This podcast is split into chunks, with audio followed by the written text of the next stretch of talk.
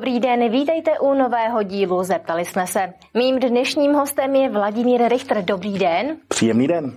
Tak vás diváci většinou z našeho vysílání znají jako radního libereckého kraje, ale já jsem si vás dneska pozvala z trochu jiné pozice a to jako rozhodčího baseballu. Vy jste se před pár dny, nebo nevím, jak je to dlouho přesně, vrátil z Japonska. Co jste tam přesně dělal a jaké to bylo? Tak eh, byl jsem tam pozván eh, Major League Baseball, eh, co by oficiál, čili člověk, který, se, který pro ně pracuje a stará se o tým, protože v Japonsku se konalo, konala kvalifikace, respektive hlavní turnaj World Baseball Classic, což je neoficiální mistrovství světa v baseballu. Eh, hrají tam skoro vždycky profesionální týmy a Češi jsou prvním týmem, amatérským týmem, který se eh, dostal na tento turnaj. Takže eh, byl jsem tam co by oficiál, staral jsem se o český tým, respektive o kontakty, o letenky, o dopravu a podobné věci a byl jsem tam co by Major League Baseball zaměstnanec. Tak ptala jsem se na to i, jaké to tam bylo, co ta atmosféra. Japonsko je přeci jenom daleko, je to úplně jiná kultura i uh, země. Uh, nebyl jsem poprvé uh, na výchově, východě. Japonsko je nádherná země, je to baseballu zaslíbená země, protože tam lidé baseballem žijí. Takže pořadatelsky, organizačně všechno super zajištěno. Na to jsou Japonci velmi akurátní a přísní.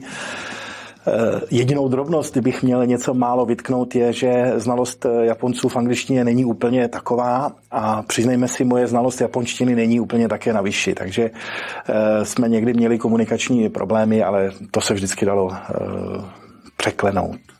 Tak mluvil jste o našem českém amatérském týmu. Dá se vůbec z pozice rozhodčího nefandit našim? Eh, já jsem mohl fandit, eh, protože jsem tam jakoby rozhodčí nebyl úplně. Eh, na druhou stranu už se mi několikrát stalo na různých jiných mistrovstvích, že jsem pískal český tým ale je to strašně jednoduché. Vy uh, sledujete míč, hru uh, a nevnímáte, jestli tam zrovna běží Petr nebo Pavel nebo Karel nebo jiný hráč a uh, nakonec uděláte to finální rozhodnutí. Stejně víte, že to vždycky zabírají kamery a ani nemůžete udělat jiná rozhodnutí, než to, co v tu chvíli vnímáte svými očima, svýma očima nebo co zavnímáte jako v pravidlech. Prostě nemáte šanci pomoci českému nebo jinému týmu. Mimochodem, jak se dostanete k baseballu vůbec k tomu, že můžete tento mezinárodní sport uh, dělat? Tak v eh, České republice má baseball velkou tradici, je tady hm, více než 50 let. Eh, já jsem se obecně k němu dostal na vysoké škole, což je už teda bohužel také hodně dlouho, kdy jsem začal hrát softball i baseball. Bylo to strašně jednoduché, protože hm, Zrovna u mě to bylo jednoduché, protože jsem eh, nevyhraněný z hlediska rukou, takže jsem házel oběma rukama. Eh, takže to jako v mnoha sportech je vždycky eh, jednodušší a lepší.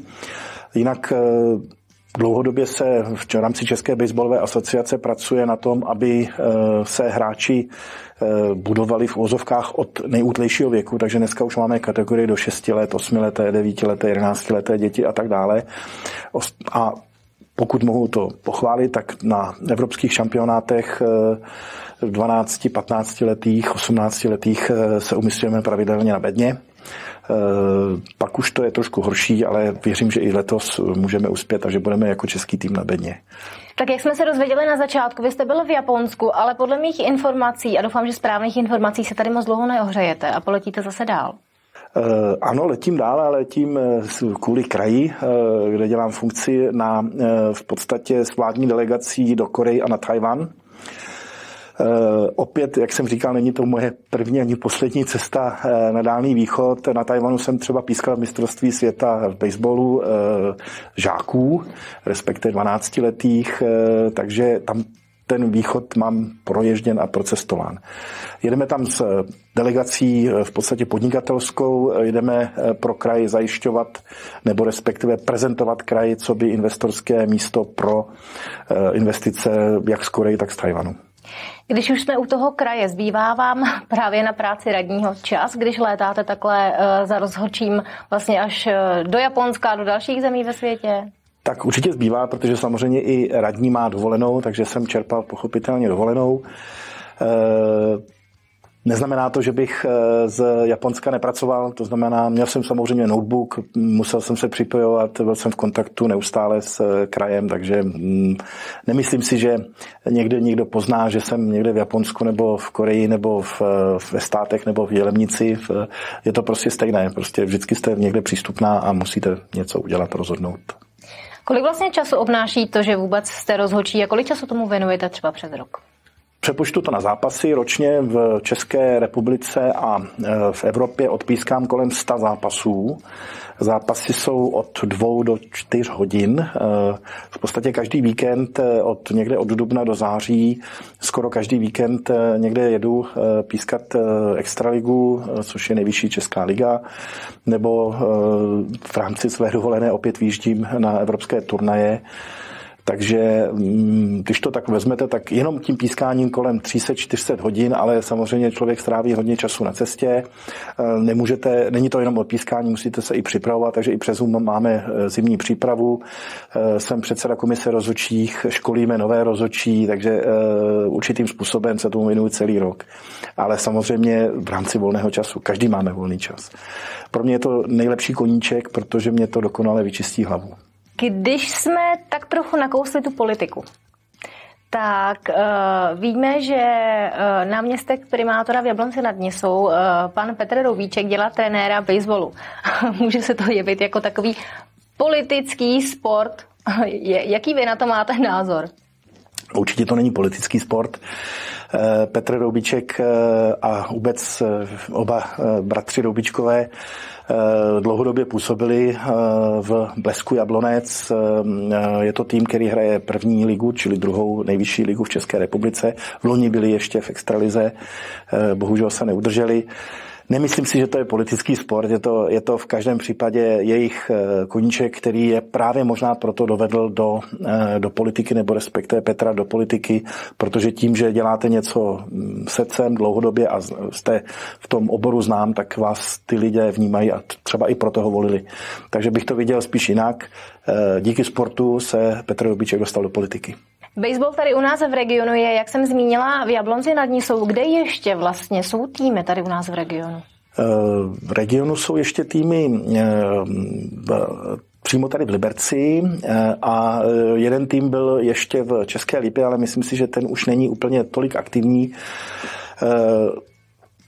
Většina týmů se samozřejmě v těch lepších skládá někde kolem velkých měst, takže to je pak Praha, Brno, Ostrava, Olomouc, takže v regionu bohužel jenom asi tři týmy, eh, myšleno tři kluby. Eh, nedaleko máme pak ještě v sousedním Královéhradeckém kraji další týmy, takže hm, teoreticky, kdo by měl zájem, tak, se, tak si cestu najde.